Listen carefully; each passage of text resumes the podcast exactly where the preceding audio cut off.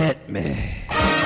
From Studio P in Sausalito, the home of the hit, it's time for Succotash, the number one comedy podcast about comedy. Podcast. And here's your host, internationally recognized comedy podcaster, Mark Hershon. Yes, indeed. Mark Hershon here with Epi 69 of Succotash, the comedy podcast. Recommended listening by Stitcher Smart Radio, by the way, if you're a podcaster just starting out and want to get a handle on this baby-wide cast medium. It's true. Just a couple of days ago, Stitcher mentioned that my appearance on the Podcaster 101 show is featured in their So You Think You Can Podcast Top 10 Helpful Tips section. I'll have a link to it right at the top of this episode's blog entry on our home site at succotashshow.com. I've been tweeting this past week that Succotash will have a table set up in the podcast lab at this year's Los Angeles Podcast Festival, which is happening in just a couple of weeks, October 4th through the 6th in Santa Monica. At least I hope I have a table. I just kind of trying to bull my way in. You can get more information and tickets at lapodfest.com. Anyone can stop by our table if we actually get a table like I just mentioned, but I'll have a Succotash banner and we'll be giving away these cool magnetic buttons. They're kind of like pins without the pins. I just found them online and ordered up a bunch with our Succotash logo. So stop by if you're at the fest, and if you're a comedy podcaster, we will have our mics set up and I will do an interview with you, which we can feature here on the show. Some friends of Succotash are in town this next week, in town meaning San Francisco, at the SF Improv Festival, and the friends are the cast of Illusionoid, one of our favorite podcasts. Paul Bates, Lee Smart, and Nug Nargang, the best name in podcasting for my money, will be performing on Wednesday night, September 18th at the Eureka Theater in downtown San Francisco. So if you're in the Bay Area, join me in checking these guys out live and in person. And I will actually be performing live and in person, too, a little later in the month. On Friday, September 27th, I'm going to be part of the Marsh Jam, a new improv free-for-all that's going up at the Marsh Cabaret in Berkeley. I think that's at 8:30, and you can find out more at themarsh.org. I mentioned last episode that the brains behind the Chill Pack Hollywood Hour, Dean Haglund and Phil Larness, have just finished principal photography on their new movie, The Lady Killers. Oh, and that reminds me, we got an email in the old tweet sack later this week, which I'll read now rather than hold it until later because it comes from Dean and Phil, and I quote, "Mr. Hershon, ! Thank you for your kind contribution to our feature film The Lady Killers. At a time when so many worthwhile projects seek financial assistance through crowdsourcing, we really do appreciate everyone's willingness to support independent film. We are passionate about this film and believe it truly has a chance to be that rarity, a dark comedy about meaningful topics that can resonate with audience for many years to come. Every dollar we receive from donations like yours is ending up on the screen, and therefore every single dollar truly does make an impact. We have just successfully completed our 24 days of principal photography, and we continue to need help.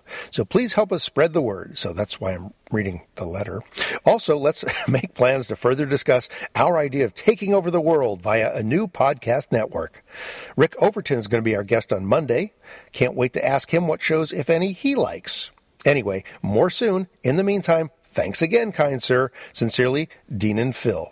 So thank you, boys, for the letter, and the Rick Overton interview will be dropping today while I'm recording this. So I hope that went well. Look forward to hearing it. I just talked to Ricky, and he was excited about doing the show.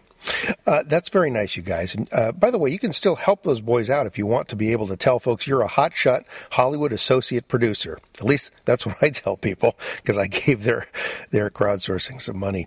Just visit theladykillersmovie.com and pop some coinage in the kitty. What I like about the fact they've finished the main chunk of the movie is that they're once again focusing more attention on their podcast, and then, because of that, more focus on this podcast as well. You know what I'm looking forward to getting back to, though, is discussing with our friend Mark Hershon of Succotash our idea about starting our own network. Oh, yeah.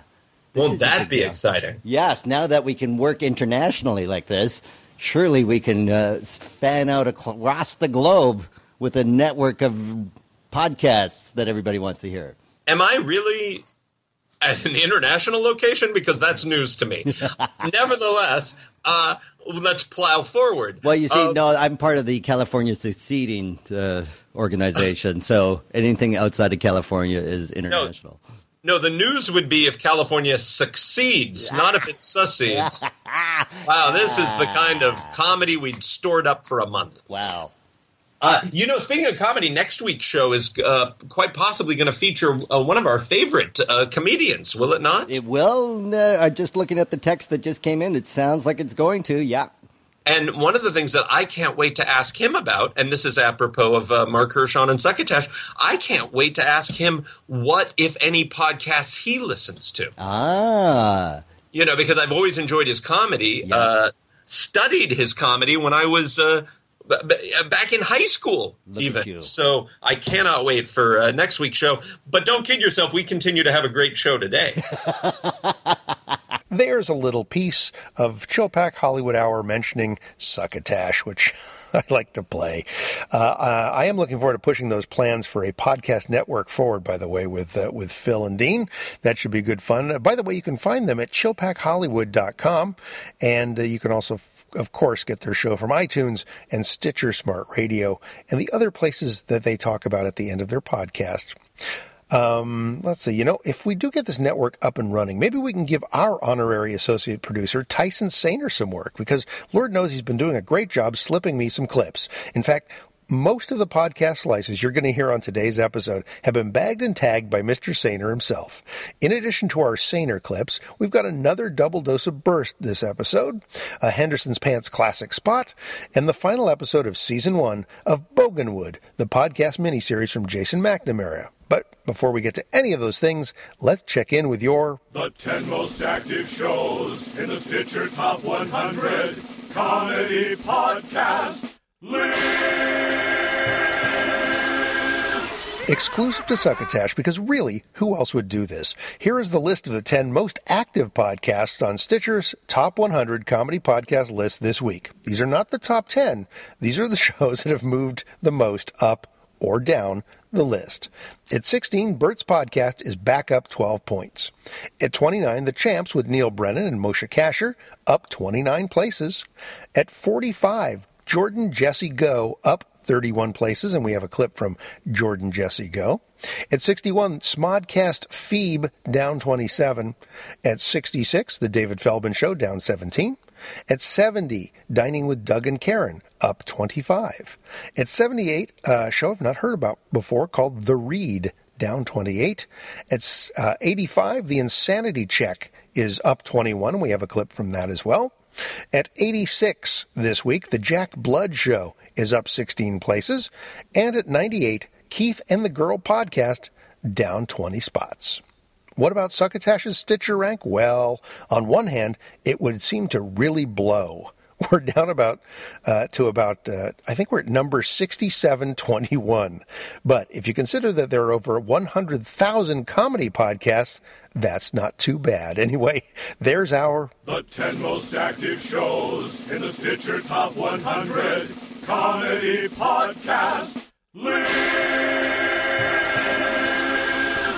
Let's sample a taste or two out of the Stitcher Top 100 Comedy Podcast, shall we?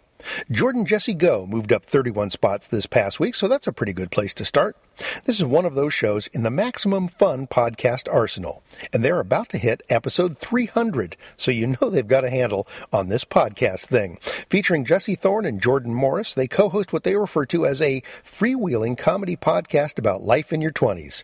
Man, that was a while ago for me. The most recent episode featured a visit with comedian and writer Liz Feldman, and they got into talking about a place Jesse likes to take his 2-year-old. When you have a 2-year-old, mm-hmm. 2-year-olds need to do things, mm-hmm. or else they freak the fuck out. And there's nothing, a 2-year-old is not old enough to do almost any indoor out-of-the-house activity. All there is, there's one thing, there's this like indoor playground near our house called Awesome Playground. So I took him there.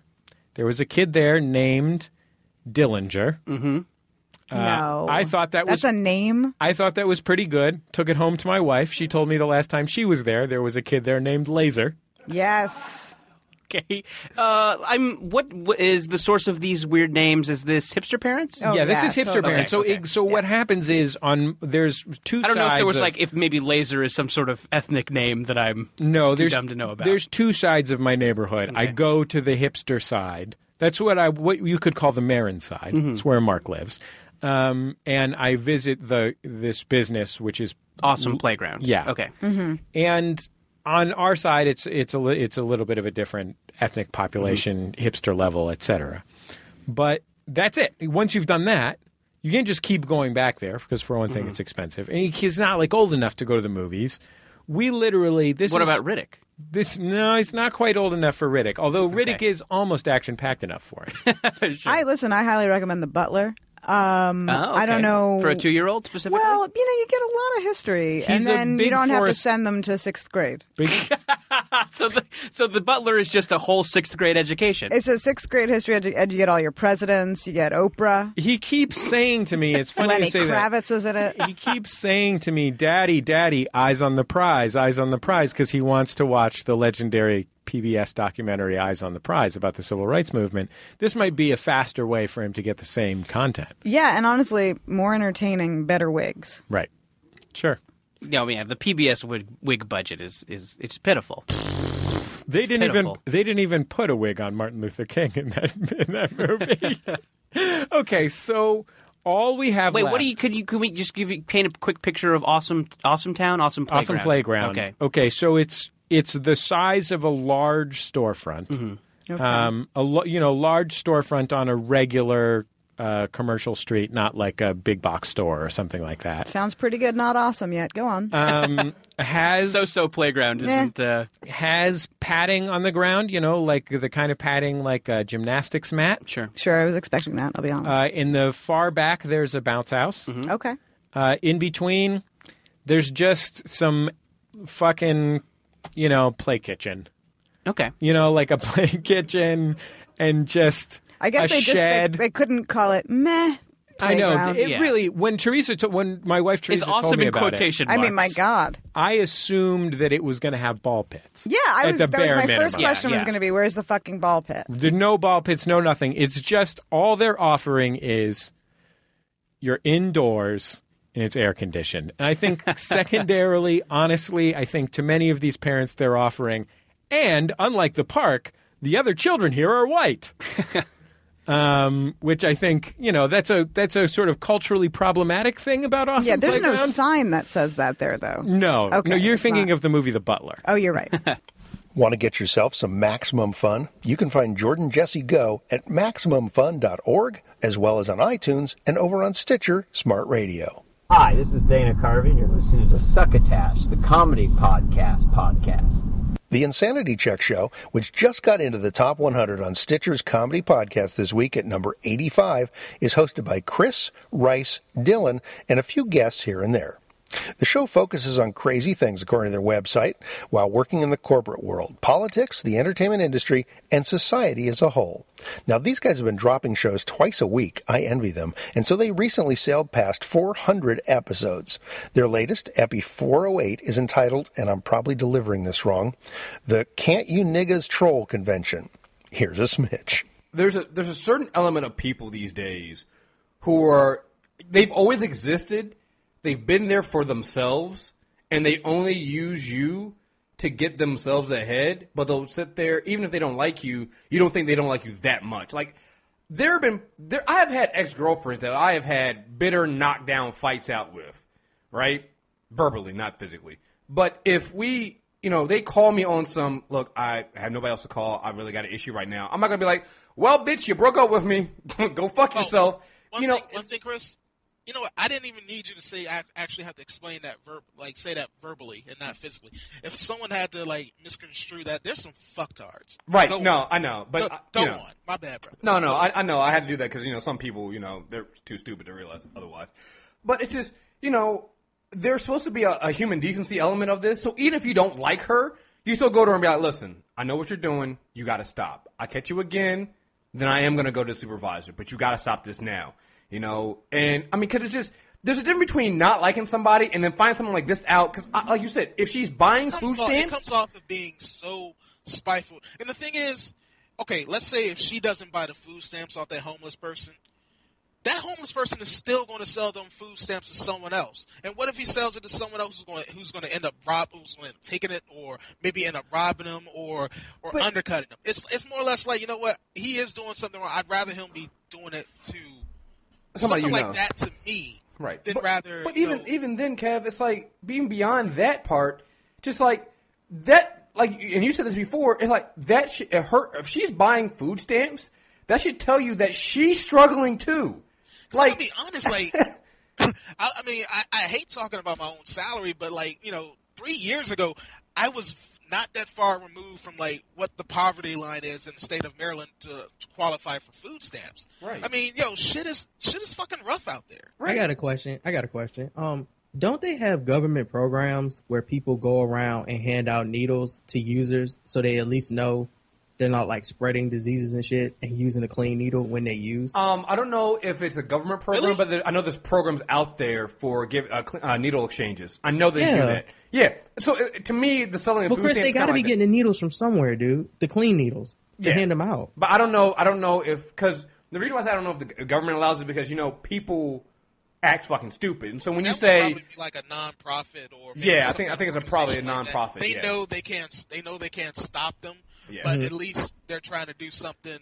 They're going to do what they can to educate that person to stop using needles or get off. But until then, they're going to try to keep other people around them safe. Well, it's like the programs that the non-profits that go out and hand out condoms to prostitutes. Yeah, exactly. You know, it's kind of like that. It's like, listen, you know, it's illegal what you're doing. You shouldn't be doing it. But if you're going to do it, here, let's at least be safe. But even to me, this is even a different case. It's just like, you know, this person, to me, and you said this woman who turned her in is a church woman. That means to me, you know that this woman, even if you don't like her, is struggling too. What would Jesus do?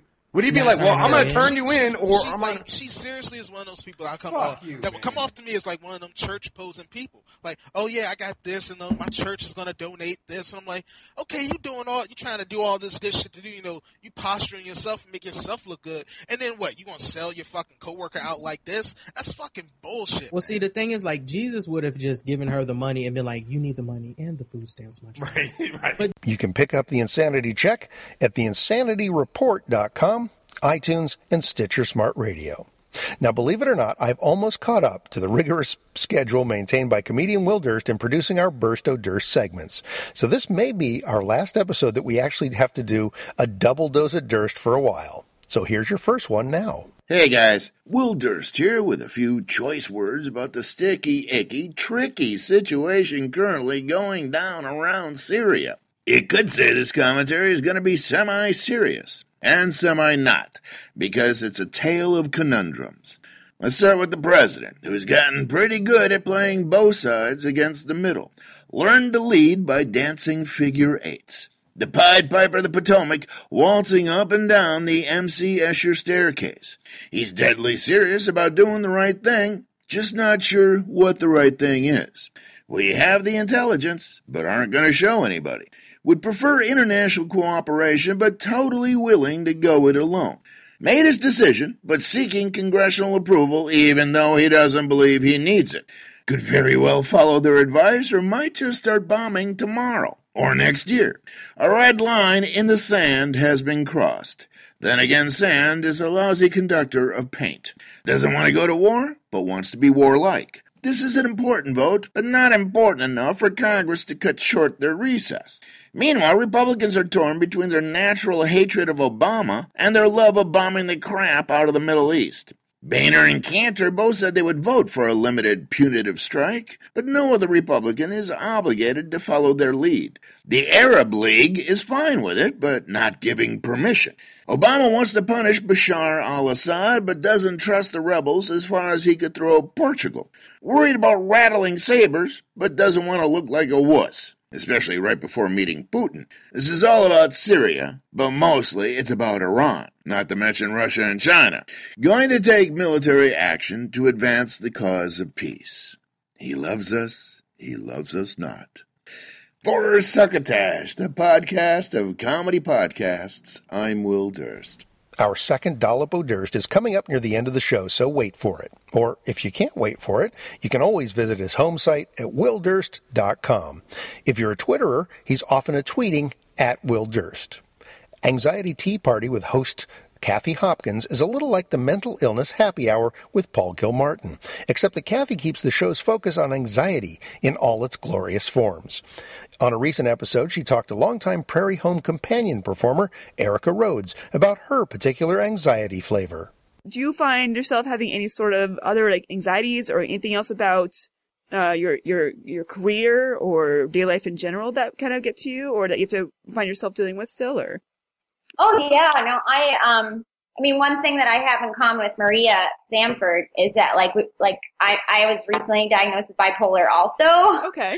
So, that comes with a lot of anxiety, and I think I used to also really have social anxiety, really get just kind of uncomfortable around people, mm-hmm. just not wanting to be in big, I hate big crowds. I still hate big crowds. I do not like going to concerts and things like that.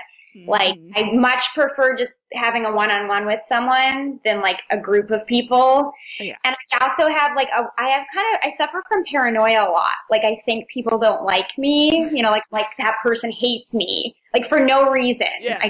I just have this idea that someone doesn't like me. That might be part of the social anxiety too. Who knows? I mean, I have that actually. And yeah, I'm they're looking at me funny. They don't think I'm okay or something. You're judging me. Stop judging me. I serve to the best I can. Yeah, I constantly feel judged, and I don't know, but yeah, I have. But it's funny. I actually have a lot of jokes about anxiety in my stand-up and stuff. Oh, really? Yeah. Do a joke. Oh, well, I have one that's I'm that person, by the way. I know. Well, there was one recently. What was it? It was I have self-esteem problems. Sometimes I think I might have an inferiority complex, but then I'm no, Erica, you are way better than that. Maybe I just have the loser version of a superiority complex. Either way, you've got to admit I've got some serious problems. Nice. It's funny, I especially I think in Seattle, now that I'm around a lot more creative types than, because I lived on the eastern side of the state, for about a decade. I hated it. But around a lot of creative people now, I know a few people that are bipolar, and they're awesome. I don't see any of those stereotypical things that people are oh, clearly there's something horrible and you don't want to be around them, Right. And it seems to be something that more creative people tend to have. Yeah, I think that's true. And the interesting thing is I was diagnosed with it kind of, but it's kind of a hard thing to diagnose. They're always sort of not sure, So maybe just moody. But the thing that happened is that then whatever drugs they put me on really helped. Oh. And it took a while to get the right combination of stuff, but it's helped me so much that it's kind of I don't care what it is. Mm-hmm. Whatever they gave me helps. So nice. I had something, it's something wrong with me. Clearly there's a fixer for it. Yeah. Well, especially I suffered more from depression, I think, than anxiety in general. In general, it was more I got really depressed. Mm-hmm. And so now I don't really get those really bad lows anymore. This past week over on This Week in Comedy Podcasts on Splitsider.com, I reviewed Harmontown, the podcast from Dan Harmon, the creator of NBC's Community. He's back this season after leaving last year. It's also with Jeff Davis, a great improviser from Whose Line Is It Anyway? It's a very entertaining show. They've been on for only 2 more episodes in Succotash. And here's a bit of a rambling clip that starts out talking about premium gasoline and ends up on having pizza in bed.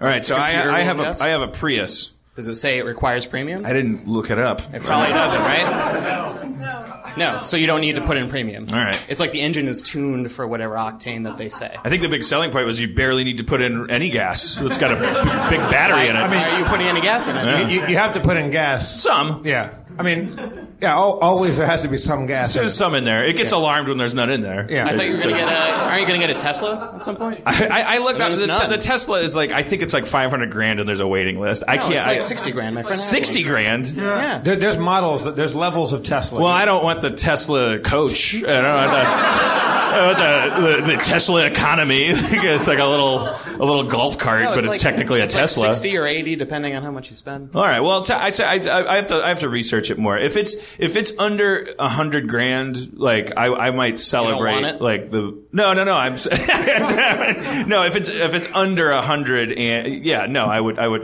think about it again. You can get it from because I've had my car for a long time. This is taking a horrible direction. Premium gas is something that everyone can relate to. Listening to me talk about what car I want to buy next is that's bad entertainment. All right. Well, thank you, Gabe. You want to plug your new book? It's your book. I'm reading your book. Oh, okay. All right. Plug your book. All right. Gabe. Everybody. Gas Knowledge Gabe. Gas Dave. Premium Gabe. All right. Boy, I hit you with a tornado of topics, and you just latched onto the worst, like the most mundane. It's funny when you get attached to the mundane because you live in a rarefied realm of craziness. That when you get bogged down with plumbing or your gas, that's funny. Here's the thing I'd like to talk to you about, and I'd like to workshop this idea with you. Can we talk about the fact that backstage, right before we came on, and we don't talk about a lot before the show starts. Dan was singing the Milk Milk Lemonade. Yeah. And he said, Jeff, what is the chain? Oh, no. What was your question there? What's the button? Push the button, pull the chain. I know the chain's your dick. Someone else asked what the chain is. Yeah. Spencer asked what was the belly button is your button. And Spencer said, what's the chain? It's your dick. Right. No, I think Aaron said, what's the chain? Oh, yeah? Maybe? It was me. It's Spencer. I thought the button might have been a nipple.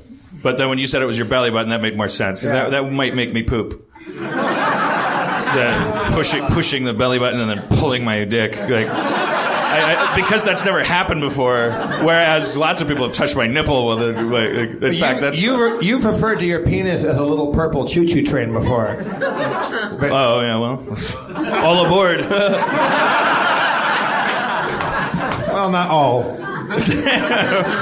one at a time. No, I want to talk to you, Jeff, about... So I was in bed today all day with my lover, Aaron McGathy, not doing anything sexy or anything, like doing something that we love to do, which is sit and watch movies and eat pizza. That might embarrass her, because she would rather you think that we were sitting in bed lifting weights or something. But or making love. Well, she would probably love for you to think that, too, yeah. I don't need you to have that mental image. I'd rather you see me, like sitting in bed with one of those, back pillows watching it. You guys eat pizza in bed?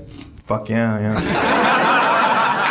It's the best relationship ever, and that we both love that. That is something I've never done. I've never had a pizza while in bed. Oh, man. I've never eaten a pizza supine before. Welcome to every Sunday at Danadu. Yeah, we wake up, and then we roll over and grab the remote, and there's a flat panel on the wall, and then you just, go to the Apple TV. I mean, this is just unrepentant douchebaggery. And do you grub hub? Who gets out of bed? She grubs the hub, yeah, the grub, Eat24. Who gets out of bed to actually get the pizza from the front door? Or does the Grubhub gentleman come in and get in bed with you?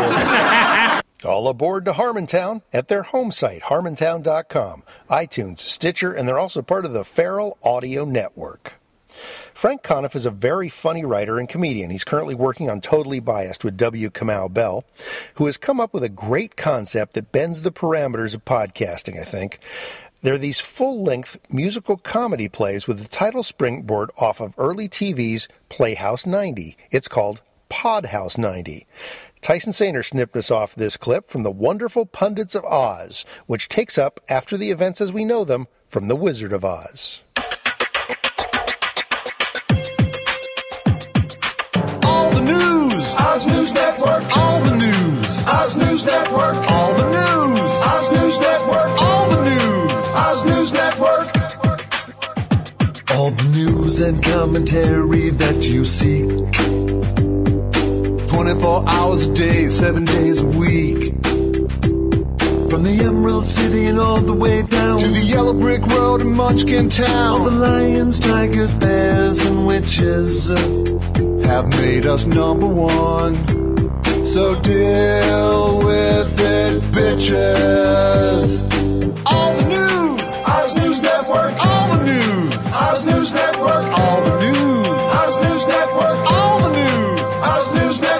Good evening. If you're just joining us, our top story is the farewell rally in progress for Dorothy, the spunky farm girl from Kansas who flew into Oz and won everybody's heart when she used her quaint little cottage to decapitate the Wicked Witch of the East. Then, when she murdered the Wicked Witch of the West with a bucket of water, everyone in Oz decided that this Dorothy gal is one vigilante killer we can all love. Dorothy was supposed to travel back home to Kansas with our great and powerful wizard, but in a startling development, the hot air balloon he was in got loose, and the so-called great and powerful wizard flew away. The wizard's poll numbers had already been trending downwards, but his blurting out, "I can't come back, I don't know how it works," was a political gaffe he will never recover from. Wait, this just in. Glinda the Good Witch has landed at Dorothy's farewell rally and has issued a proposal that could help Dorothy get back to Kansas. This could be a breakthrough not just for Dorothy, but also for Glinda, whose popularity has been slipping. Certain photographs have been released of her dancing for money at the Munchkin Gentlemen's Club, the Yellow Dick Road. These provocative photos put into question the very notion that she is a good witch at all. Indeed. Let's rejoin Dorothy's farewell rally now. Dorothy is saying goodbye to her friends Tin Man, Cowardly Lion, and Scarecrow. And Scarecrow, I think I'm going to miss you most of all. Dorothy? Yes, Cowardly Lion? Tin Man and I are standing right here. Well, Dorothy, now that a heart has finally been implanted in this hollowed-out tin body of mine, it's good to know that you have your favorite among us. That's just the kind of thing you want to hear when you've just gained the power to have your feelings hurt. Okay, Dorothy. Now that you made things really awkward and uncomfortable for your friends, it's time for you to go home. As a good witch, I love giving good news, so it is my pleasure to tell you that all you have to do to get back to Kansas is click your ruby slippers together and say there's no place like home. That's all I have to do? That's all you have to do. Your ability to get home has always resided deep within your heart. You were capable of it all along. Oh, okay. Why the hell didn't you tell me that before? You had to learn it for yourself. Oh, okay. Why did I have to learn it for myself? Why did I have to be emotionally traumatized and attacked by flying monkeys and threatened with death and dicked around by the wizard? Why? Sorry. I'm a little stressed out by everything that's just happened. I mean, this whole trip has been a bipolar technicolored meltdown. I apologize for snapping at you like that, Glinda. Oh, don't worry, my dear. I understand. Sure, of course. When things go bad, the thing to do is blame the good witch. Makes perfect sense. Bitch. Let's just get this over with, okay? Come on, Dorothy, just do what Glinda says. Cowardly Lion, are you anxious to get rid of me? No, nothing could be further from the truth. I just really need to pee. Why didn't you go before the ceremony, Cowardly Lion? Don't you remember? I clearly said, if you have to go to the bathroom, go now. Jeez, I guess we all know why Dorothy just said to me, quote, "I'm going to miss you most of all, Scarecrow." Oh boy, Scarecrow. The moment she said that to you, I knew we were never going to hear the end of it. They've got a big old cast over there for the wonderful pundits of Oz on Podhouse 90, including Frank Conniff, the creator, but also with Melissa Villaseñor, Dave Gruber Allen, J. Elvis Weinstein, David Higgins, Lorraine Newman, Emo Phillips, Dana Gould, Mark Thompson, Jamie Haddad Tompkins, Joe Keys, and there's probably some others that didn't even make that list. Line up for more at their home site, frankconniff.com/podhouse90, and they're also on iTunes. Hi, everyone. This is Ethan Dettenmeyer, producer of Combat Radio, and you're listening to the Epic Succotash Show, the comedy podcast. We haven't played anything from our old pal Ethan Dettenmeyer over at Combat Radio in a while, so it was nice to have Tyson Saner send in a clip from a recent show. Ethan had a couple of comedians on, Eric Mark and Justin Rivera, and then threw in the author of Why Are You Single, Sonia Everett McKee, just to stir the pot. Are you single? Well, actually, at the present moment. Oh, come on. Don't give us all that vocabulary words. No, are you single? And yeah. Why are you single? Oh, you're the author of the book. That's right. And actually, I'm single because the time, I didn't know what I was doing to myself. What were you doing to yourself? I was dating to eliminate. And God revealed to me that many people go into it with the same method because of their past. And because of the hurt that I experienced, I wasn't letting that go. Therefore, I wasn't letting any new love in, and I wasn't letting the hurt out. So I was staying in a standstill in my life. And I've learned from that. So I'm free from that, and I'm ready to take on a relationship in a healthy, welcoming way without any type of... So if you're walking down the street and someone approaches you, okay, you know, you're obviously open to it. Okay. Give us the 3 steps that he can say or make happen to make it work with an author like you, at least get things started. And what are the 3 things you should do that'll keep him single? Which is the next book, I'm guessing. Stay Single, right? Actually, the next book is called Get Your Life. Get Your Life. Okay, well, I'll put together a book franchise for you later. Okay, there you go. You know, Justin can write the foreword on it because he's lived this shit. But let's, so you're walking down the, you're out front of the Chinese place next door, okay, right? And the guy comes up to you. Now, okay, what can he say to make you, both of you, less single? Does he have to drop God into it, or what does he do? No, absolutely not. Actually, are you one of these guys, if he's good looking, he's in the door for at least an evening? He has my attention for a second. Your attention. He needs to start saying something out of his mouth that's going to actually... Like what? Like what can he say to you as the author of a book? And I would imagine if you reveal that you wrote this book, that it becomes challenging for some people right away to date you, right? Because you're like the... you know, this quote-unquote type therapist type, and it's like, oh, great, I'm dating the person who wrote the book. Why are you still single? Gosh. Yet she's single. I've got some challenges here. So if somebody walks up to you and they can say what?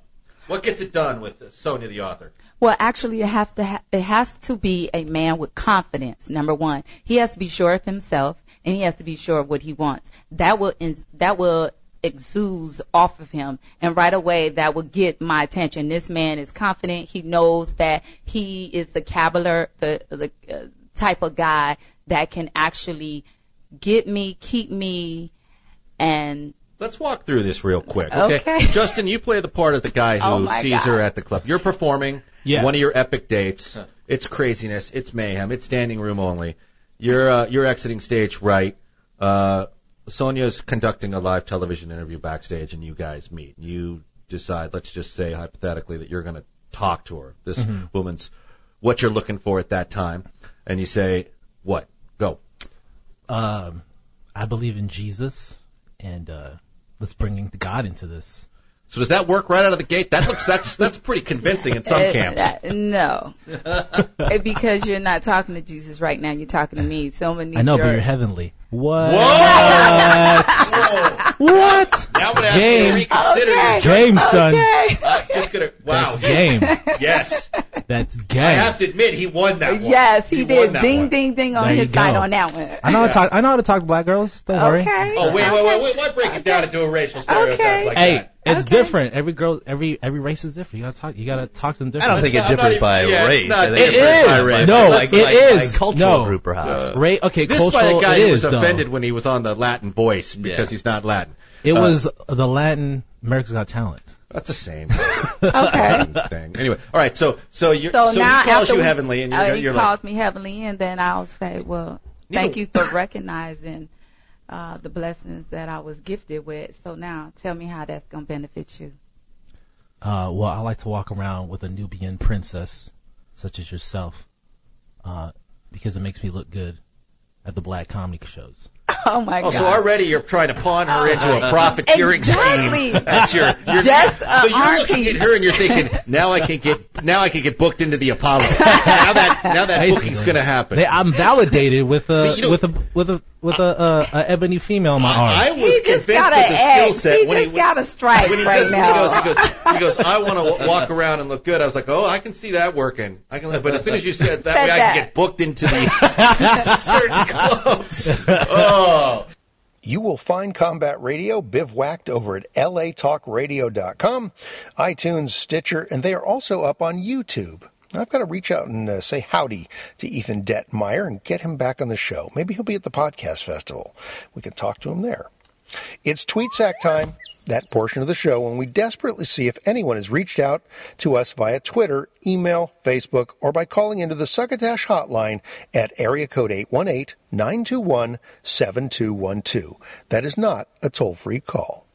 we haven't got any calls for a while. Maybe we should start a toll-free line, because nobody wants to pay the paltry sum just to call into this show. But if you did happen to call us at the Succotash hotline, 818-921-7212, and leave some kind of message, pretty much any kind of message at this point, I will probably play it back on the show.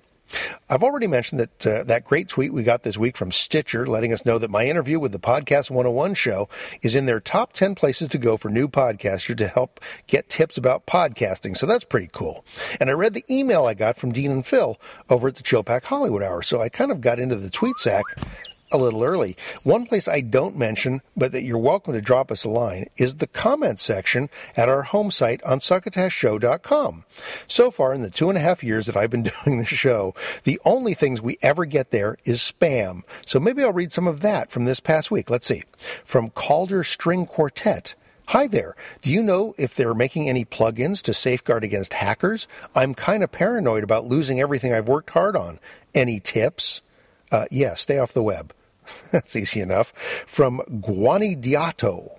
Ordered cheap Levitra. And then there's a link. I'll have to check that out and get back to you. From Snarla Julma. Best loans. And then there's a link. Same deal as the cheap Levitra. I'll report back. Huh. I guess it's not spam after all. I didn't realize they were all so legitimate. I'll have to check those comments more carefully in the future. All right, with nothing else to find in the tweet sack, let me run down a list of some of the kindly folks who have tweeted, retweeted, favorited, or direct messaged Succotash on Twitter this past week. Sushi Douche, that guy Travis, that's our friend Travis Clark, by the way, who is just on a great episode of Walking the Room this past week. Don't Quit Your Day Cast, Nug 13, Paul Mercurio, Jimmy Schubert, last week's guest, The Wrong Foot, Broadcast Basement. Those guys got me signed up on their fantasy football league, even though I know nothing about football. The first week of the season, last week, my team, the Succotash Rocks, came in first. I have no idea how or why, and I've been afraid to see what's happened this week. Comedy show at 89 North, LA Podcast Festival, Rooster Tea Feathers, Blaine Capatch, Podcaster 101, the RVS Podcast, Caleb Eats Bacon, Monica Homburg, Ron Ferraro, Storyworthy, Sweet Feathery Jesus, Eat KS, Nikki Calabrese, John Anelio, 76th Street Pod, and Emmy Lou, 1983. And as a special thank you and tip of the old Succotash pot to everyone who went up to our home site, succotashshow.com, and clicked on the donate button to help us defray the cost of doing this free podcast, I'm going to read off the list of this week's donators. That's it for the Tweet Sack this episode. Listen next time when Tweety says... Hello, friends. Whether you are a believer or not in all of this global climate change malarkey, there's no denying that the world's weather has taken on an odd end of days look and feel. A day that's bright and balmy one moment can change into a dark and stormy with no warning at all, which is why the design team at Henderson's Pants has come up with a new exciting breakthrough. Poncho pants. Yes, for the first time in trouser history, or trousery as we like to say, you can own a stylish pair of pants fit for any business meeting or social occasion, which is also equipped with a sturdy pullover poncho that not only comes with a hood, but is 100% waterproof to boot. The poncho, super thin and made of high-density mylar, is compressed using Henderson's patented microfold technology and tucked into the rear waistband of the pants. Now, at the first drop of moisture, simply reach behind your own back, like this, and with a good stiff yank on the poncho, as if giving yourself, ow, a Melvin or a wedgie? Well, you unfurl the garment over... This hurts. Unfurl the garment over your head and down in front of yourself. You'll be as right as rain and dry as a bone, ready to get on with the business at hand.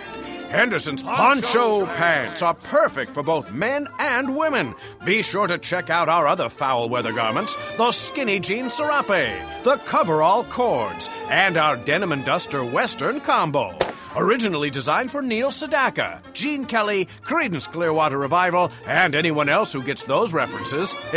Henderson's Poncho Pants are available anywhere cold fronts and warm fronts like to smack into each other. That's Henderson's, dressing on the left and on the right since 1837 because we're just that big. And now back to Succotash. Thank you, Bill Haywatt. I look forward to a Boozin' with Bill segment, I hope, coming up very soon on this very show. Not today's episode, but soon in the future. And thank you to Henderson's Pants for continuing to sponsor the show, which is why we need your donations, because they don't pay us anything to run those commercials. Our buddy Jeffrey Welchman over at the Inverse Delirium podcast shot us a clip this week. Actually, he sent it in a couple of weeks ago, but I lost it in the tweet sack. Tweety. Somehow I lost it in there. So he's resent it in because he realized that the last couple of clips from Inverse Delirium he's given us didn't actually have him in them. They had other people that were visiting and cast members, things like that. So here's Jeffrey now in a piece about EVPs, or electronic voice phenomena. Listener, have you ever taken a portable digital recorder, walked into an empty room in an empty house, pressed record, and asked the room what its name was? Of course you haven't. That would be silly. But there are some who do. There are even some who do who have television shows where they claim to record ghostly voices while completely alone, apart from the cameraman, soundman, key grip, and comic relief sidekick. We invited to the program Ms. Chelania Foghorn of the Association for Finding Patterns in Random White Noise. She's here to explain EVP, or electronic voice phenomena. Phenomena. Stop that. Ms. Foghorn, thank you for agreeing to stand up to our withering skepticism. That's nice of you, but I was on Regis and Kathy Lee once. Now that was a tough interview. Perhaps you could start by telling us what EVP recordings are. It's easiest to explain by demonstrating. Oh. Do you mind? I see you have a little digital recorder there. Yes, I'll show you how the process works. First, I go to the location of the haunting and isolate myself in a closed room. For the sake of the demonstration, we'll use your studio. Obviously not ideal. That's correct, but apart from the three of us and your sound engineer and that fly on the wall and the small studio audience, we are alone in this studio. Now, normally, I ask the empty room a series of questions, and if there is a ghostly presence, it will answer, but very, very quietly. Hence the recorder. It is such a delicate instrument that it can pick up these voices. Really? May I take a look at it? Sure. Catch. Oh dear. I'm afraid I wasn't quick enough. Oh, well, no worries. I've dropped it before. Okay, we'll give it a try. Silence, please. I'm turning the recorder on. Is there anyone here? Is there anyone here? I don't hear anything. Don't forget, as I said, the recorder is so fine-tuned that it can pick up the slightest vibration. Here, why don't you replay it? Oh, I'm so sorry. Perhaps you shouldn't keep tossing it to me like that. It's fine, really. Road rugged. Okay. Now play that recording through your system. Okay. Connie, cue this up for us, please. Is there anyone here? Is there anyone here? I don't hear anything. Quite extraordinary. Thank you. If I hadn't heard this with my own ears, I would have said you were a charlatan and a liar. Yes, it's easy to be a skeptic until you hear the evidence for yourself. And you say you've brought more evidence with you? I have indeed. It is an incredulous recording. Okay. Connie, can you cue that up for us? So, the fuzziness you hear is the room's ambient noise. Again, the recorder is so fragile and sensitive to the tiniest frequency. What was that? Oh, that's where I dropped it down the stairs. Ah. As I was saying, you do have to boost the volume to hear the voices. I don't want to influence you in any way, so I'll just ask, do you hear anything?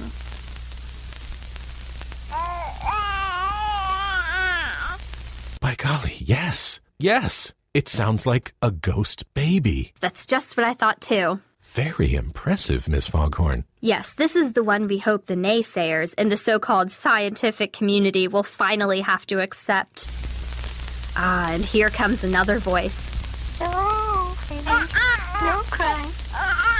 Isn't that amazing? It sounds like a ghostly mother comforting the ghost baby. It really does. Oh, it's okay. It's okay. And there's no chance that your recorder could pick up other kinds of signals, is there? Other kinds of signals? Like what? Oh, I don't know. Frequencies from wireless baby monitors. Honey, could you get the formula? Or nearby CB radios. Sunspots. No, nothing like that. Our system is foolproof. That's why we're on television. Well, thank you very much for bringing shivers to our show, Miss Foghorn. And here's your recorder back. Oh, crap. Thank you, Jeffrey. Anybody ever listen to terrestrial radio anymore? One of my favorite shows, it's still on there, is Coast to Coast, originally with Art Bell and now with George Norrie. And, man, they would play, and they probably still do, these electronic voice phenomena for real. And they are pretty darn creepy. But thanks to Jeffrey Welchman and Inverse Delirium for sending this week's sample of that in. You can find more audio sketches and general tomfoolery over at InverseDelirium.com, iTunes, and Stitcher as well. You know, if Kevin Smith's Smodcast brand were in grocery stores, they would have tons of consumer facings, as they're called, because there are so many different flavors. Tyson Saner sent us in a clip from Edumacation, where Kevin gets schooled by someone new every time. This time, it's Tonight Show writer Andy McElfresh, who gives us the straight scoop on something called prosopagnosia. I'm going to get me some edumacation. You're going to get some edumacation. You know, what I look for this week to talk to you about, really, I wanted to find some crossover between your world and the world of science. And I'm going to do that with Brad Pitt. Holy shit. Yes, I am. He's when you think of the world of science, I'm sure you think of Brad Pitt. He's the door to the unknown. He's the knob. Doorway to the unknown. He is the knob. He's the knob. He, in an interview with Esquire magazine that's coming out, he claims to have a disorder called prosopagnosia. What is that? That is face blindness. You can see all of the features of a face, but through either some traumatic brain injury or something that happened, a birth defect or something that happened to your brain, you're unable to put them all together and recognize them. And the human brain has a incredible power for recognizing differences in faces. I mean, it's pretty unbelievable. You can, I mean, the statistics are that you could meet 15,000 people and be able to distinguish each one of their faces. You may not be able to remember their names, but you would be able to say, no, that's not the guy that, you know, I met the other day. It's somebody else who looks exactly like him. There's just, you know, I guess it's part of the survival instinct. Who knows? But Brad Pitt can't do that. He can't do that. He shares that disorder with Oliver Sacks, the famous neuroscientist. From Awakenings? Yes. Robin Williams in Awakenings? Robin Williams in Awakenings.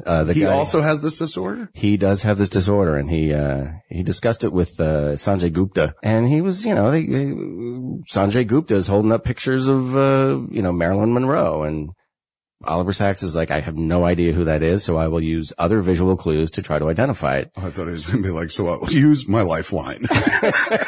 Yes, that's what he does. How does he do it? How does he? So he was able to go to other clues. He says, like, well, you know, it's a black and white photograph. It's in a very provocative pose based on her hairstyle. And you're saying that she's very famous. I'm guessing it's Marilyn Monroe. But he wasn't able to recognize Elvis. Even if he was like, did he he's like famous dude, and the guy's like, I just can't even tell you. He looks intense. That's all I can tell you. So he wasn't like famous dude who sings. Yeah, no, he didn't narrow it down. Things in a box, things that are round, things that eat too much peanut butter. Yeah, it's not. He wasn't a Dick Clark at the end of the pyramid. Where it's like, what if I had said "Love Me Tender"? Oh God, Elvis! Why weren't you my guy, Dick? Exactly. That was cruel. That was particularly cruel at the end of Pyramid, I know, where Dick would come over and almost taunt you with the fact that, like, if this had been said, you would be richer. But it wasn't, so moving on. You know that, you know, they're just ready with that edit button for the guy to be like, oh, fuck you, Dick. Oh, even in the 70s, they must have been like, fuck! Why didn't you fucking boop, boop, boop, boop? Why didn't you boop fucking Nipsey Russell? Boop, boop, boop. Match game has been canceled. If you want to learn, register at smodcast.com and hunt around for the Edumacation tab. And of course, extension courses are available at iTunes and on Stitcher Smart Radio. I thought this next clip was appropriate to put here right after Kevin Smith. I had not heard of the Evil Teddy Bear podcast, but they've done over 100 episodes, so kudos, boys. The tagline on their home site reads, "Two film freaks, one podcast, and a shitload of movies." So this is mainly a movie review / tribute / slap fest with hosts Corey Epps and Thomas Fine. In the clip that our friend Tyson Saner sent in, their guest was Steve Sievers, and they talk about their first Kevin Smith movie experiences. We were talking about Kevin Smith a little bit beforehand, though, too, weren't we? Yes. We both love him quite a bit, so. Yeah. Just to reiterate, what was your first Kevin Smith movie? I saw Clerks, and then I saw Mallrats, so. And then I did see Chasing Amy in the theater with only two other people. And then, yeah, then I went to all his other movies. Yeah. I've seen all his movies, but my first one was Dogma, pretty much. And I think when that came out, I was like in elementary school, so it was probably about 2, maybe 3 years after that movie came out. When I was like in middle school, I watched it. I don't look like it, but I'm 33, so yeah. I was in I was in high school when Mallrats came out, and. Yeah, someone told me about, he did his movie Clerks before, you should check out, so. Yeah. So I think we did a movie marathon, we watched both back to back, and I was like, wow, this guy's awesome. Have you ever, you've seen that 10th anniversary edition of Clerks, right? When he's had the extended version of it?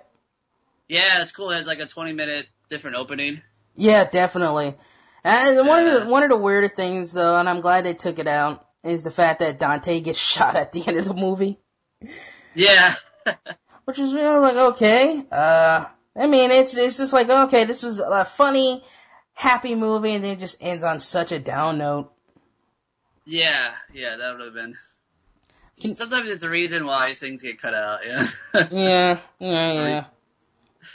I don't know, have you, are you gonna see the, what was it, I think it's called the Jane Bob Super Groovy Cartoon, yeah, movie. I really want to see that, so, like, because... My favorite Jay and Silent Bob Straight Back. Just, more Jay, the better. So a cartoon version of that. Yeah. So.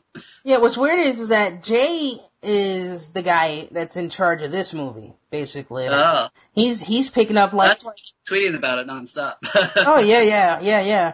He's like, if it'll keep you off drugs, then he's like, I need something to keep me off drugs again. So Kevin just handed him the comic book, and then just bam.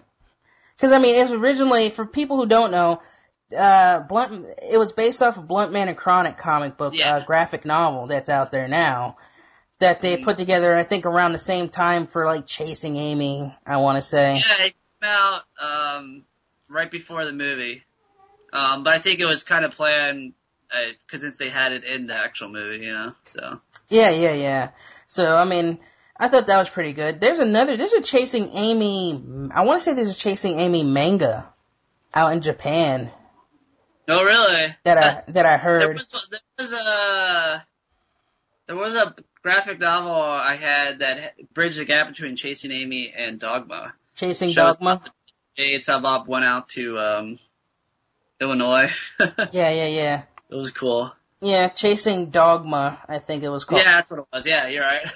I'm not exactly sure which of the Evil Teddy Bear podcast's home sites is actually their home, but you can Google them or start at eviltedpodcast.blogspot.com. Other options include, inevitably, iTunes and Stitcher. This episode of Succotash, we bring to a close replaying Season 1 of Boganwood, the podcast miniseries out of Australia from our friend Jason McNamara. That's right. This episode, we've got Episode 8.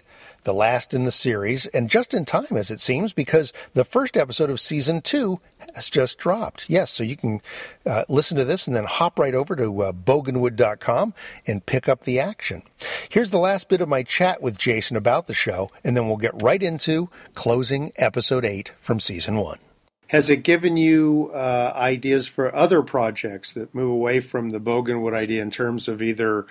other sort of podcast ideas, or I could definitely see when I looked at the written version of the first season, I could see that being performed in a theater. You know, I mean, literally make it into a play. Yeah, there have been thoughts of that, and we've got a TV station called SBS where they have this show called Howzos, which is like an extreme version of Boganwood. Mm. I see Boganwood more as a kind of a Shameless. I don't know if you're aware of the UK show Shameless. It's more of a kind of, you've got to love these characters as well as enjoy the kind of flow to it and stuff. Yeah, they've got SBS, a version now on Showtime. Yeah, and it's very similar. Like the American version is very similar, except the Americans try to explain too much, whereas the English just kind of go, "Hey, he's an alcoholic. That's who he is." But yeah, we want everybody to have a heart of gold here. I don't know why. That's it. But with Boganwood, I wanted it to be more Shameless. So there's the drama, the thrills, the comedy, all that kind of stuff. I wanted it to be an actual story. Whereas SBS, which is our cultural kind of TV station, has this Howzos, which is a complete extreme version of the comedy, where it's very kind of like it's very slapstick and stuff like that. But I have thought on many occasions of sending them through a polished version of the script to give an episode one and see what would happen with that. Plus, my passion is directing, so I also thought about turning it in. Well, I haven't thought about it. There will be a video web series version of it coming in the near future, with #FUJosh and me being the main characters. And we've actually even cast Sheila as well, but because directing is my passion. She is. It's actually my sister is. She said to me the other day, "Is she still going to have to play Sheila when we get the web series going?" And I said, "Yes," because she's got this full Bogan car and she has the Bogan accent and stuff like that. She can flip it on and off whenever she wants. So yeah, the vision is to turn it into a video medium as well, because I thought it would be good.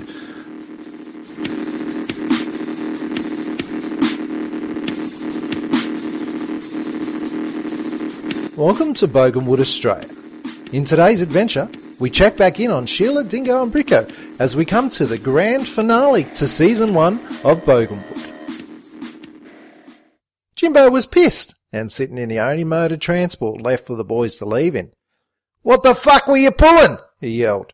"I knew I couldn't trust you cunts." "Well, Jimbo, mate, we didn't technically call the cops. That was your neighbour." "There's no technicality about it, you dumb fuck," Jimbo yelled. "How you ever going to pay me back?" "Well, Jimbo, we figured we ain't done nothing wrong, so we won't be paying you back." "What do you mean you won't be paying me back?" Jimbo asked. "Well, Jimbo, it would appear that you have a busted leg, and now that there's two of us, we could kick your fucking ass," Dingo said, looking at Bricko for support. "Now, Jimbo, we're not inclined to take violence out on people, only those wearing security jackets, but I think you get the point," Bricko continued. "Well, fuckers, even with my busted leg, I could still kick your fucking ass," Jimbo said as he started to climb out of the car. Whilst Jimbo and the boys were arguing, Sheila was speeding towards Jimbo's place in a car with a friend of hers that she had recognised whilst yelling and screaming in the old Centrelink. Now, it shouldn't go without mention that Sheila didn't go and get her dole check. She just walked in and yelled, "I need to leave, and when I fucking get back, I want my fucking dole check." That's when she spotted someone that could help her with the old Jimbo's place situation. Jimbo stepped out of his car and turned as the car sped towards him. He stared at Dingo and Bricko in horror as the car continued to drive faster and faster. "What the fuck have you done, you silly cunts?" Jimbo said as he quickly jumped back into the car and started it. "I'll fucking get you back and it ain't gonna be pretty," he yelled as he sped off down the road in the opposite direction of where the car was coming from, faster and faster towards them. All of a sudden the car came to a halt and Dingo and Bricko stared at each other and then at Sheila in the passenger seat. Sheila jumped and looked at the bruise on Dingo's face. "What the fuck have they done here?" Sheila asked Dingo. "Well, me and Bricko had us a plan and stuff, but that fucking security guard from the club turned up." "How the fuck did that happen?" Sheila asked. "Well, it's a long story. We should go down to the pub and have a bit of a discussion about it," Bricko said as he reached into his pocket and pulled out the window washing earnings. "Do you think your mate can give us a lift?" "Well, I should probably explain who that is," Sheila said as the boys climbed into the back seat. As Dingo and Bricko got into the car, there was a baby seat in the centre of the back seat, and in the front of the car was a familiar face. fucking Jimbo's ex. Now, it's a common story in Boganwood that Jimbo was a bit of a ladies' man who had been dodging child support for months, moving from house to house to keep ahead of his ex, Karen, or Kazza, as she liked to be known. She had gotten pregnant to old Jimbo, and she'd been hitting him up for child support. But every time he did, he kept running and saying he didn't have a job. This was the first time in months that Kazza had been able to track him down, and the reason why old Jimbo fucking pissed off real quick. To say that she owed them was an understatement. Although he'd gotten away yet again, the fucker. Kazza turned to the boys. "All right, boys, let's head to the pub. Me mum's got the barb so I can put one on and talk about where you think old Jimbo might pop his head up again. Sound like a fucking plan?" "Fuck yeah!" Dingo and Bricko yelled at the same time. Nah, no fucking way," Sheila yelled. "I want my fucking doll check. Get me the fucking Centrelink." The crew pulled up to Centrelink. Sheila bolted out of the car and barged her way into the front counter. She was a woman on a mission and no one was going to fucking stop her. The receptionist saw her coming and paged the security guard, but fucking no one came. The manager sulked his way to the counter and whispered to the receptionist, "What do you mean the security guard's called in sick? Diesel's never fucking sick." She turned to Sheila, who was pissed. "Where's my fucking doll check?" But it's not doll day, ma'am," the receptionist said. "I ain't no fucking ma'am, and it is fucking doll day." The supervisor turned to her manager for support. "I'm sorry you're disappointed, but we can't issue checks here, I'm sorry. Can we get your details, and we'll get back to you?" "No, you fucking can't, you board-headed fuck. Now, I'm sorry, you can't use language like that. What are you, fucking racist or something?" Sheila yelled. I'm sorry, I'm confused. What does race have to do with me talking about your language?" "Yeah, I think you're fucking confused, all right. Go and get my doll check, or I'm going to ring Julia Gillard and stuff, and go to Karen Affair over you refusing to pay a pregnant woman. And you were racist towards me, and you swore at me," Sheila continued her rant. The manager didn't know what to do. This was unprecedented, and there was no one to help him. It was at that moment that Bricko walked in wearing the old security jacket, and the manager felt a sense of relief wash over him. "Thank you, sir. This bogan needs to be removed off the premises, please." Bricko didn't understand at first, but then he remembered the old jacket he was wearing, and they thought he was the fucking security guard. He reached over and whispered something to the manager. All of a sudden, the manager's face went white. Sheila continued her tirade on everything and anything she could think of. "And then I was fucking thrown out on the streets and physically assaulted, and you wouldn't help me and made me fucking homeless." The manager turned to Sheila. I'm sorry for any inconvenience that we have caused you. I will go and get your check straight away." Sheila stopped fucking ranting and turned to Bricko as the manager started to walk off. "What'd you fucking say to him?" she asked. "Don't you worry about what I said to him. That's between me and him." Bricko smiled at Sheila. Dingo and Kazza sat in the car waiting as Sheila and Bricko walked out of the office and got into the car. "Let's go to the pub," Sheila yelled. "I've got my fucking doll check." So that's where we leave Dingo, Bricko, Sheila, and now Kazza on their way to the pub for another antic and another fun-filled night. But make sure you come back to Boganwood in Season 2, which will be coming very soon. But come back to Boganwood to find out the latest antics of Dingo, Bricko, and Sheila as they continue to strive for a bit of cash, or rooting for the money, as some people say. But remember what they always say in Boganwood? "Do a fucking no, you cunt!"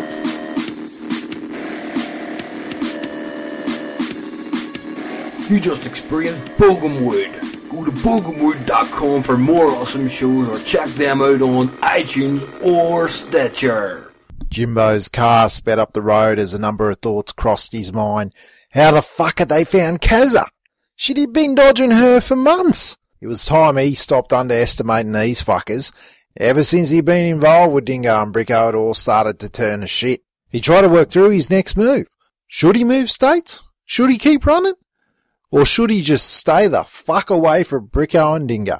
No fucking way, he thought, as he made his way towards Centrelink. As he pulled into the car park, away from the crew sitting in Kaz's car, Jimbo watched as Sheila got back into the car with Bricko, waving around a doll check.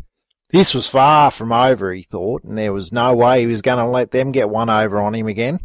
He followed him to the pub and watched as they got out of the car, cheering and yahooing and stuff.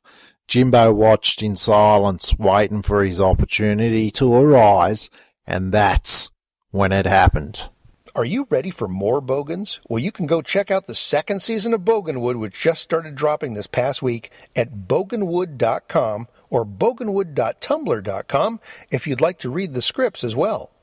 So thanks for letting us serialize the first go-round, Jabs, and best of luck with the second season of Boganwood. We close out the show with our second Burst O' Durst this episode. Is the U.S. really the world's policeman? Durst has a perspective on that. Hey guys, Will Durst here with a few choice words about Barack Obama's unique concept of a war with an intermission. Look out, everybody. Seems as if we got ourselves a president more comfortable hitting the pause button than fast forward. As focused on an entrance strategy as an exit strategy. The world's policeman just stopped at a flashing red and pulled over to the side to finish his bag of donuts. And in that, just like the father of two young girls, going to punish Assad by giving him a timeout. Some of our intelligence may be suspect, but the intelligence of our leader is becoming apparent. And to all the people accusing the president of sending mixed messages, so sorry for the rain delay in your regularly scheduled war. But your distress is understandable. First, he wants targeted punitive strikes against the Syrian government. Now, he's not sure. He zigs, then he zags. Instead of shock and awe, we get talk and law. Must be what those liberals call diplomacy. Not used to seeing it. Bush was resolute, like a derailed train. Obama is more like a strawberry smoothie. Of course we're confused. We have a right to be. But it's war. You want to get it right, right? You think we're war-weary? You should talk to the Syrians. And of course, everything we know is wrong. Dennis Rodman has become a goodwill ambassador. Vladimir Putin is now a peace advocate. What's next? Kim Kardashian, the molecular chemistry consultant? At least Russia will be able to tell whether or not Assad is lying about the strength and size of his chemical weapons cache. After all, they're the ones who sold him the stuff. And now Congress can stop worrying about being nailed down on a war position and get back to the important business at hand. Voting to repeal Obamacare again. For Succotash, the podcast of comedy podcasts, I'm Will Durst. Remember to pay Will a visit at willdurst.com or follow his rantings and ravings at Will Durst on Twitter. All right, I have worked my way through my backlog of the clips that honorary associate producer Tyson Saner has sent in. Tyson, thanks so much for doing that. Really appreciate it. All of our Bursts O' Dursts are up to speed. I do need some new Henderson's Pants commercials, so let me talk to Old Man Henderson and Bill Haywatt about getting some of those under our belt, so to speak. Remember that we will be at the LA Podcast Festival, October 4th through the 6th, in the Podcast Lab, if they'll have us. While I'm out rounding out more fabulous podcast entertainment for our next episode, I have a favor to ask of you. Would you mind passing the Succotash? You've been listening to Succotash, the comedy podcast with your host, Mark Hershon. Brought to you by Henderson's Pants. And imagine your company's name right here. Find us on the web at succotashshow.com, on iTunes, or on Stitcher Smart Radio.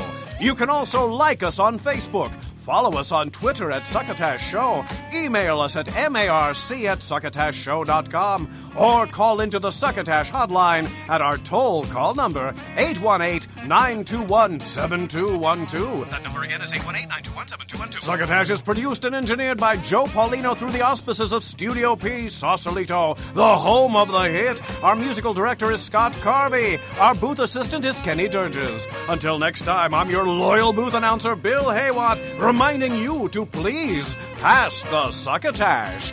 Goodbye. Now, we're going to make a dish today, Jan, that is based on good, fresh corn. Well, the whole thing is so delicious. It's amazing. She cheated and tasted before you got here. A lot of it. Let me tell you how I cook corn. Okay. I go back to the stem end and just feel where the cob starts. Right. And get a sharp knife, which this one isn't. And cut that off. Okay. I do the same thing on the other end. Just feel for the end of the cob. And you're not going to worry about shucking it or silking it or anything? I'm not going to shuck it a bit. I'm not going to silk it a bit. I then put that... Got to get these knife sharpens in. It's your fault that it's so dull. I don't know why, but it is. Take that piece of corn, put it in a 350-degree oven, not a microwave, 350-degree oven. Let it cook about 25 minutes, bring it out, let it cool enough that you don't burn yourself, and you've got corn that is moist, sweet, tender. I don't put butter on it. I don't put salt on it. I just eat it. It's really good. We've been picking out the bowl. Yeah.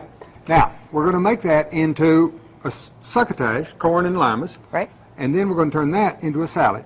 That's so good. I've got 4 ears of corn that I cooked the way I just showed you, cut off. I've got a pound bag of frozen succotash. I'm talking all this stuff about fresh stuff. Yeah. And I'm using frozen, but don't say anything. We've got little tomatoes, grape tomatoes that were grown up in Granger County. Of course. And then we've got a bell pepper and a red onion that I have no idea where they were grown to make up the salad. Now, the dressing's kind of interesting. There's a half cup of mayo in this big thing. And but you used a low-fat mayonnaise. I used low-fat, half the calories, half the oil, and it's good. In that is some chopped-up basil, about 3 tablespoons. That's exactly 1 clove of garlic. Exactly? Yeah, exactly. I do things very precisely when I'm making a salad. And we're going to put in a teaspoon of Worcestershire, just like that. And then we're going to put in salt and black pepper to taste. And that will taste like enough salt. And some pepper. Then we stir that baby up, put it on there. I'll stir it up for you. Yeah, and then refrigerate this at least a couple of hours, because these definitely the flavors need to blend. Yes. And so, and that's really all there is to it. Make a great dinner. Let's just put it on later. Okay. We'll get it out of the way? Yeah. Okay. And I'll put it right over here with that ear of corn that I'll roast in the oven and half of my lunch. And you come out with, did we look at the centerpiece? We ought to. We need to. This is proof. Put your hand over there and let them see how big that centerpiece is. See, that's an enormous one. It's baby. I think I hurt myself carrying it in, but that's, there you go. There's the salad, ready. You can make this in the morning. It'll hold up nicely. Make it in the morning, serve it for dinner. Just cover it tightly, keep it in the refrigerator. I tell you all this when you get the recipe, and you know how you get that, don't you? Chef's Recipe, 6450 Paper Mill Drive, Knoxville, Tennessee, 37919. Send yourself address stamped envelope, or go to Local 8 now and get it now, and you won't need an envelope. No last names, please.